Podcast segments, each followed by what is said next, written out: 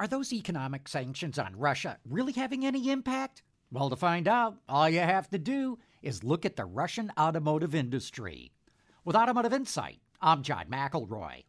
Here's a good indicator of how hard sanctions over the war in Ukraine are slamming into the Russian economy. Ward's intelligence reports that sales of new cars and trucks in Russia dropped a devastating 62% in March. Those are numbers that you'd expect to see during an economic depression.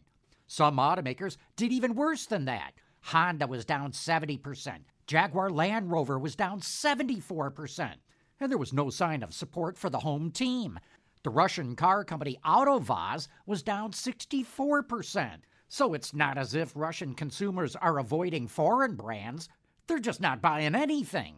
And just you wait. As bad as these numbers are, they'll probably be even worse when we get the sales results for April.